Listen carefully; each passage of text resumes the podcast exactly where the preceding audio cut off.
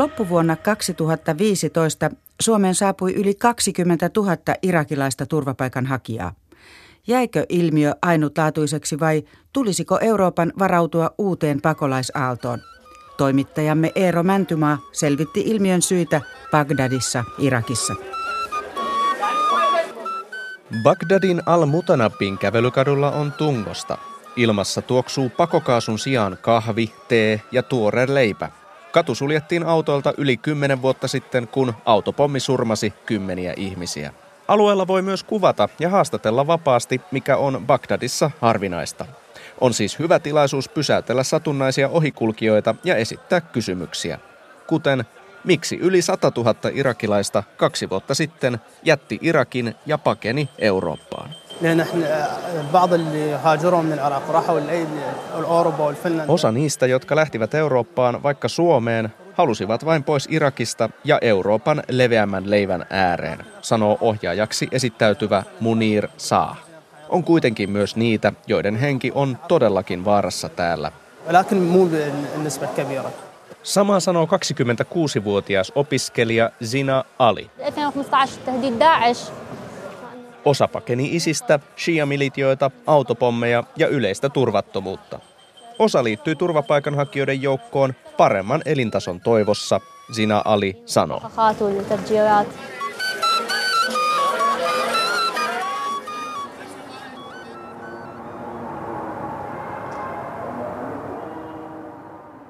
Viiden kilometrin päässä sijaitseva Hai al-Amelin asuinalue on Mutanabin kävelykatuun verrattuna kuin toisesta todellisuudesta. Ihmisvilinästä ei ole tietoakaan. Kaupustelijoiden sijaan kuoppaisia teitä reunustavat, sotkuisia johtokasoja kannattelevat sähkötolpat sekä shia-militioita ja aseryhmien johtajia ylistävät mainoskyltit. 33-vuotias Haider al-Saedi toivottaa meidät tervetulleeksi pieneen asuntoonsa. Al-Saedin kaksivuotias poika Joosef ja hieman vanhempi tytär Mariam tuijottavat kiinnostuneena kaukaa saapuneita suomalaistoimittajia. Vaimo Leila kuuntelee haastattelua keittiöstä käsin. Perhe voisi olla nyt Suomessa, mutta maahanmuuttovirasto päätti toisin. Haider al-Saedi käännytettiin Suomesta vuosi sitten. Hän kertoo hakeneensa turvapaikkaa, koska paikallinen puolisotilaallinen joukko yritti pakottaa häntä mukaan taisteluun isistä vastaan. بكتها صارت الأحداث مال داعش طب للموصل بعدين طب صلاح الدين تكريت He sanoivat, että jos en mene, he pitävät minua petturina. Nyt ajan taksia, vien lapsiani kouluun ja piilottelen talossani.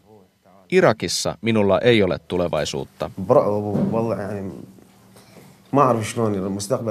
Perheenisä kertoo pyrkivänsä heti takaisin Suomeen, kunhan saa kerättyä tarpeeksi rahaa ja kun salakuljetusreitit Eurooppaan jälleen aukeavat. Samaa sanovat muut Yleisradion haastattelemat Suomesta Irakiin käännytetyt turvapaikanhakijat. Samaa sanoo myös tohtori Khaled Al-Muaini, irakilaisen Dijlah-järjestön johtaja. بلا تردد أكاد أجزم أن هناك جيل ثالث من التطرف سيخرج في العراق قريبا Kolmas terrorismin aalto on paraikaa valmisteilla Irakissa. Se lähettää taas tuhansia pakolaisia Eurooppaan, Al-Muaini sanoo. Al-Muainin johtama Dijlah on itsenäinen järjestö, joka kerää tietoa Irakin turvallisuustilanteesta. Tavoitteena on ymmärtää, miten Irakin viime aikojen sisällissodat ovat syntyneet ja miten ne voitaisiin välttää jatkossa. Siihen, miksi Suomeen kaksi vuotta sitten saapui yli 20 000 irakilaista, ei ole yhtä ainutta syytä. Turvapaikanhakijat ovat jälkiseuraus Irakin poliittisesta ja taloudellisesta katastrofista, Al-Muaini sanoo.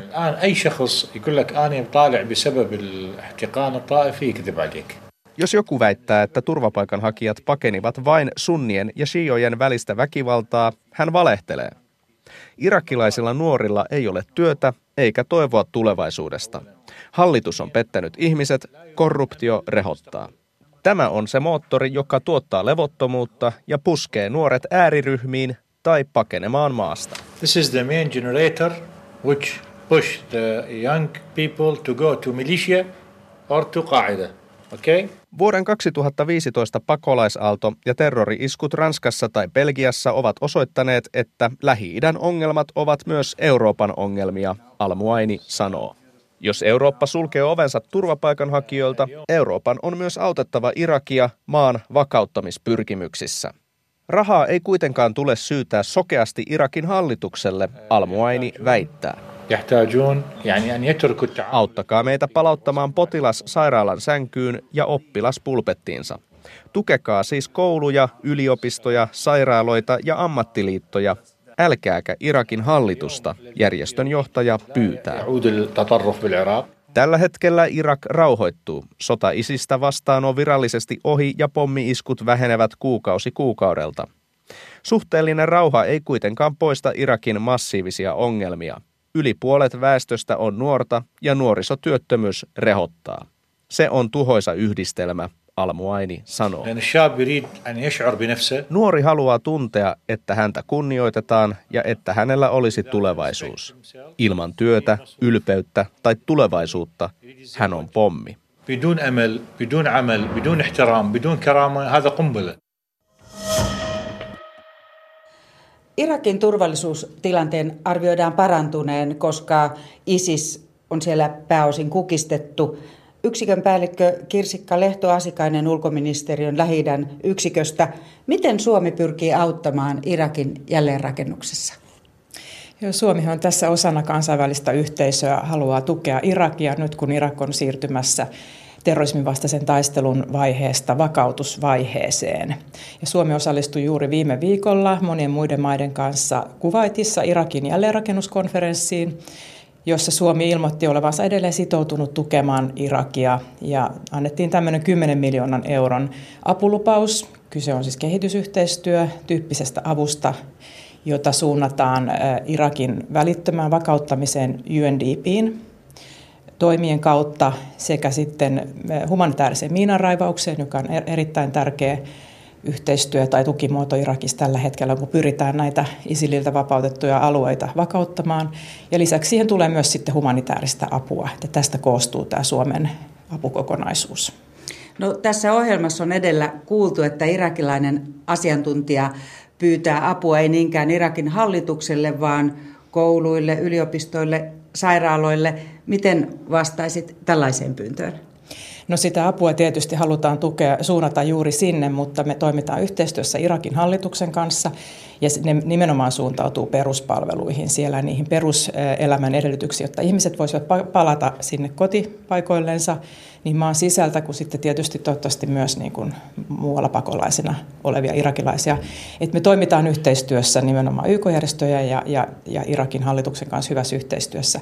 Ja lisäksi sitten YK-järjestöjen kautta tätä humanitaarista miinaraivosta myöskin tuetaan. Eli Suomi tarvitsee aina tämmöisen kansainvälisen kumppanin, jonka kautta toimitaan ja hyvässä yhteistyössä myös Irakin hallituksen kanssa. Mutta tavoitteena on totta kai, että rahat suuntautuu sinne, missä ihmiset niitä tarvitsevat ja saadaan sitä peruselämän edellytyksiä kuntoon siellä Irakissa. Minkälaisia konkreettisia projekteja, voiko niitä lähemmin kuvata, että mitä tapahtuu? No itse vierailin juuri joulukuussa Ramadissa, joka on vapautettu muutama vuosi sitten Isilin vallasta ja siellä meille esiteltiin kohteita, johon Suomen tuki ikään kuin mennyt. Suomi ei suoranaisesti suuntaa johonkin tiettyyn projektiin näitä, vaan me annetaan UNDPin rahastoon, josta he sitten kanavoi niihin tarpeisiin sen mukaan, missä suurimmat tarpeet ovat, mutta me vierailtiin siellä tämmöisessä ammatillisen koulutuksen keskuksessa, jota on nyt kunnostettu sitten uudestaan ja se pitäisi ihan lähiaikoina aueta. Eli siellä on sitten monen tyyppistä ammatillista koulutusta annetaan nuorille, vähän vanhemmillekin ihmisille ja se on tosi tärkeää tietysti näiden niin työpaikkojen osaamisen, koulutuksen tukemiseksi. Ja toinen paikka, missä me vierailtiin siellä, oli tämmöinen väliaikainen silta, joka oli myöskin sitten todettiin, että Suomen ansiosta tämä, tämä silta on pystytty sen, sen ja tietty kulkuyhteys on pystytty uudelleen rakentamaan. Ja ne oli hyvin konkreettisia ja täytyy sanoa, että ainakin itse olin vaikuttunut siitä työstä ja mikä se tarve on siellä, että paljon on tuhoa vielä korjattavana. No tietysti tilanne on hyvin epävakaa ja uutta väkivaltaakin niin kuin pelätään, niin oletteko optimistinen tai voiko siellä nähdä varmasti, että johonkin parempaan suuntaan ollaan menossa? No, paljon on vielä tekemistä monessakin suhteessa ja, ja on hyvin kriittistä nyt juuri näiden vapautettujen alueiden vakauttaminen ja, ja sen maan sisäisen tilanteen vakauttaminen, jotta saadaan niin kuin ihan sitä peruselämän elämää niin kuin jaloilleen siellä ihmisten elämään. Ja, ja Irakissa on, valmistaudutaan myös vaaleihin, siellä on parlamenttivaalit tulossa nyt toukokuussa, mikä on tietysti myönteistä demokratiakehityksen kannalta Suomi on kouluttanut myös kurdisotilaita, jotka taistelevat ISISiä vastaan. Ulkoministeriössä terroristijärjestöstä käytetään termiä ISIL. Jatkossa turvallisuusjoukkojen koulutusta laajennetaan. Ulkoministeriön Lähi-idän ja Pohjois-Afrikan yksikön päällikkö Kirsikka Lehto Asikainen sanoi, että hän ei ole kohdannut irakilaisten viranomaisten taholta arvostelua Suomen tiukkaa turvapaikkapolitiikkaa kohtaan. Kyllä näissä keskusteluissa, no niitä käytiin hallituksen edustajien kanssa ja käytiin paikallishallinnon edustajien kanssa, niin he korostaa sitä tuen tarvetta, mikä ihmisillä on siellä ja sitä rahoitusta, mitä myöskin tarvitaan, ihan lahjarahaa. Toki ne tarpeet on niin valtavia, että tarvitaan myös tämmöistä lainarahaa ja kansainvälistä rahoitusta.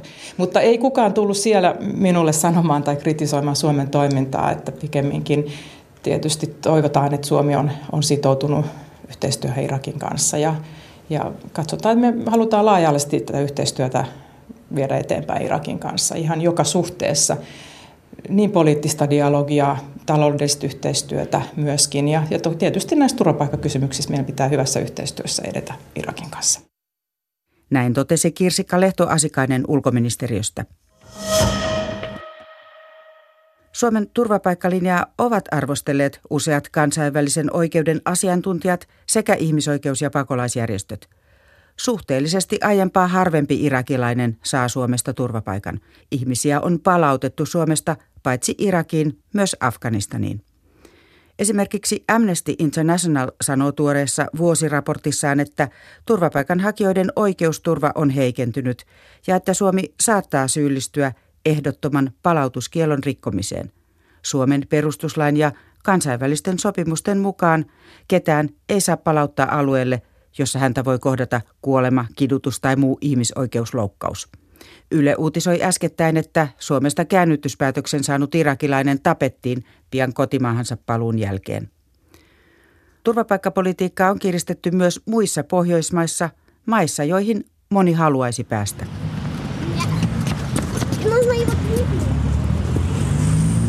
Käydään lopuksi vielä Riassa. Toimittaja Markus Kuokkanen kertoo valtian turvapaikanhakijatilanteesta, joka on tavallaan Pohjoismaiden vastakohta. Valtiaan ei nimittäin ole tunkua, suurin osa pakolaisista haluaa sieltä pois. Baltia ei ole mikään suosittu kohde turvapaikanhakijoiden keskuudessa – 2015, kun Suomeen tuli reilut 30 000 turvapaikanhakijaa, tänne Latviaan tuli reilut 300. Virossa ja Liettuassa luku oli samaa tasoa. Siihen nähden tuntuu välillä erikoiselta, miten huolissaan täällä ollaan maahanmuuton vaikutuksista. Kun Latviassa keskusteltiin muslimien huivien kieltämisestä, Latvian television jutussa laskeskeltiin, että kielto koskisi ainakin neljää ihmistä – Uh, hello, this is Markus Kuokkanen. Riian vanhassa kaupungissa on kansainvälisen siirtolaisuusjärjestön toimisto, jossa toimiston johtaja Ilmar Smees osaa kertoa Baltian turvapaikanhakijatilanteesta. The low um, living standards compared to richer European countries. Baltia on kovin pieni yksityiskohta Euroopan isossa kuvassa, eikä siitä hirveästi keskustella mediassa. Sillä on kuitenkin omat erikoiset piirteensä. Tämä on alue, johon ihmiset eivät varsinaisesti halua tulla. Baltia on kuitenkin mukana EUn vastuunjakojärjestelmässä, jossa jaetaan Kreikan ja Italian taakkaa kaikkien maiden kesken. Tästä seuraa, että Baltiaan siirretään ihmisiä, jotka todellisuudessa jatkavat täältä matkaansa eteenpäin. Vastuunjaon nimissä on syntynyt tällainen kiertoliike, johon liittyy paljon ongelmia. Kun ihmiset lopulta asettuvat maahan, joka ei ole se heille järjestelmässä osoitettu maa, heillä ei ole siellä myöskään oleskelulupaa tai työlupaa tai tukia.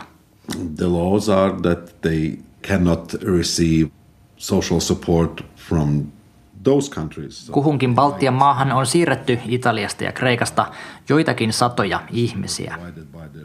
Muutaman kuukauden takaa olevat luvut näyttävät siltä, että Latvian ja Liettuan siirretyistä yli kolme neljännestä on lähtenyt pois, ja Virostakin yli puolet. Saksa on lähtiöille yleinen kohde. Jotkut pärjäävät siellä yhteisön ja perheen tuella. Jotkut tekevät oletettavasti pimeitä töitä.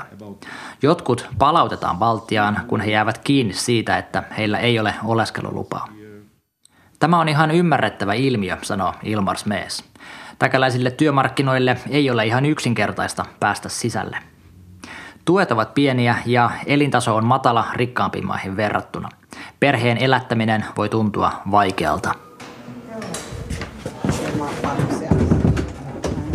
Latviassa Druosa Maaja-järjestö tarjoaa pakolaisille ja turvapaikanhakijoille lakiapua, kursseja ja mentoreita. He tuntevat hyvin tänne siirrettyjen ihmisten tarinat. Uh, some people have, before that they already come in Latvia, uh, before they arrived here, they've already made a decision that they want to travel to a different country. Emil Skolosovs on yksi järjestön mentoreista, joka neuvoo pakolaisia ja turvapaikanhakijoita arjen kysymyksissä. Jotkut ovat jo ennen Latviaan saapumista päättäneet lähteä eteenpäin. He menevät mieluummin sukulaisten tai tuttavien luo jonnekin toiseen maahan, Kolosovs kertoo käymistään keskusteluista. Tällaiset muissa maissa olevat tuttujen ja sukulaisten tukiverkot ovat yksi tärkeä syy siihen, miksi Baltian siirretyt ihmiset jatkavat matkaansa. Kaikki tarinat ovat erilaisia. Tulijoilta usein puuttuu Baltiassa yhteisö ja emotionaalinen side paikkaan. Systeemi voi tuntua vieraalta ja turhauttavalta. Joillain on vaikeuksia saada tutkintoaan tunnustettua. Mutta jotkut jäävät – I work with one uh, family whose father now works in uh, at a, a car repair shop and car washing shop. He works. Emil Skolosovs kertoo, että eräs hänen mentoroimistaan perheen isistä korjaa ja pesee nyt autoja ja saa latvialaisittain ihan hyvää palkkaa. Eräs toinen ihminen puolestaan on töissä rakennuksilla ja kolmas tehtaassa. Kun ihmiset ovat valmiita kompromisseihin, jonkinlaisia töitä on löytynyt, Kolosov sanoo. Tilanne on ongelmallinen, kun Baltian siirtyistä ihmisistä vain vähemmistö jää heille osoitettuun maahan. Mutta mitä johtopäätöksiä tästä pitäisi vetää? Ilmar Smeesillä ei varsinaisesti ole vastausta. I agree that for European Union as such you need some mechanisms that, uh, EU:ssa tarvitaan kyllä taakanjakoa, hän aloittaa. Jonain hetkenä Latvia voisi yhtä hyvin olla Kreikan asemassa. Silloin se tarvitsisi apua. Tukien ja elintason suuret erot eivät kuitenkaan poistu. One could say, oh, government of Latvia should triple assistance so that voi tietysti sanoa, että Latvian hallituksen pitäisi kolminkertaistaa nyt tuet, jotta pakolaiset pärjäävät paremmin. Mutta vastaan tulee eettinen ongelma. Entä meidän omat eläkeläisemme? Tukia pitäisi sitten nostaa kaikille. So I think this uh, problem uh, will continue for a while. Tämä pysyy ongelmana ainakin jonkin aikaa tulevaisuudessakin, hän toteaa. Toimittaja Riassa Latviassa oli Markus Kuokkanen. Ja tähän päättyy tämänkertainen maailmanpolitiikan arkipäivää ohjelma. Voit kuunnella sen myös Yle Areenassa.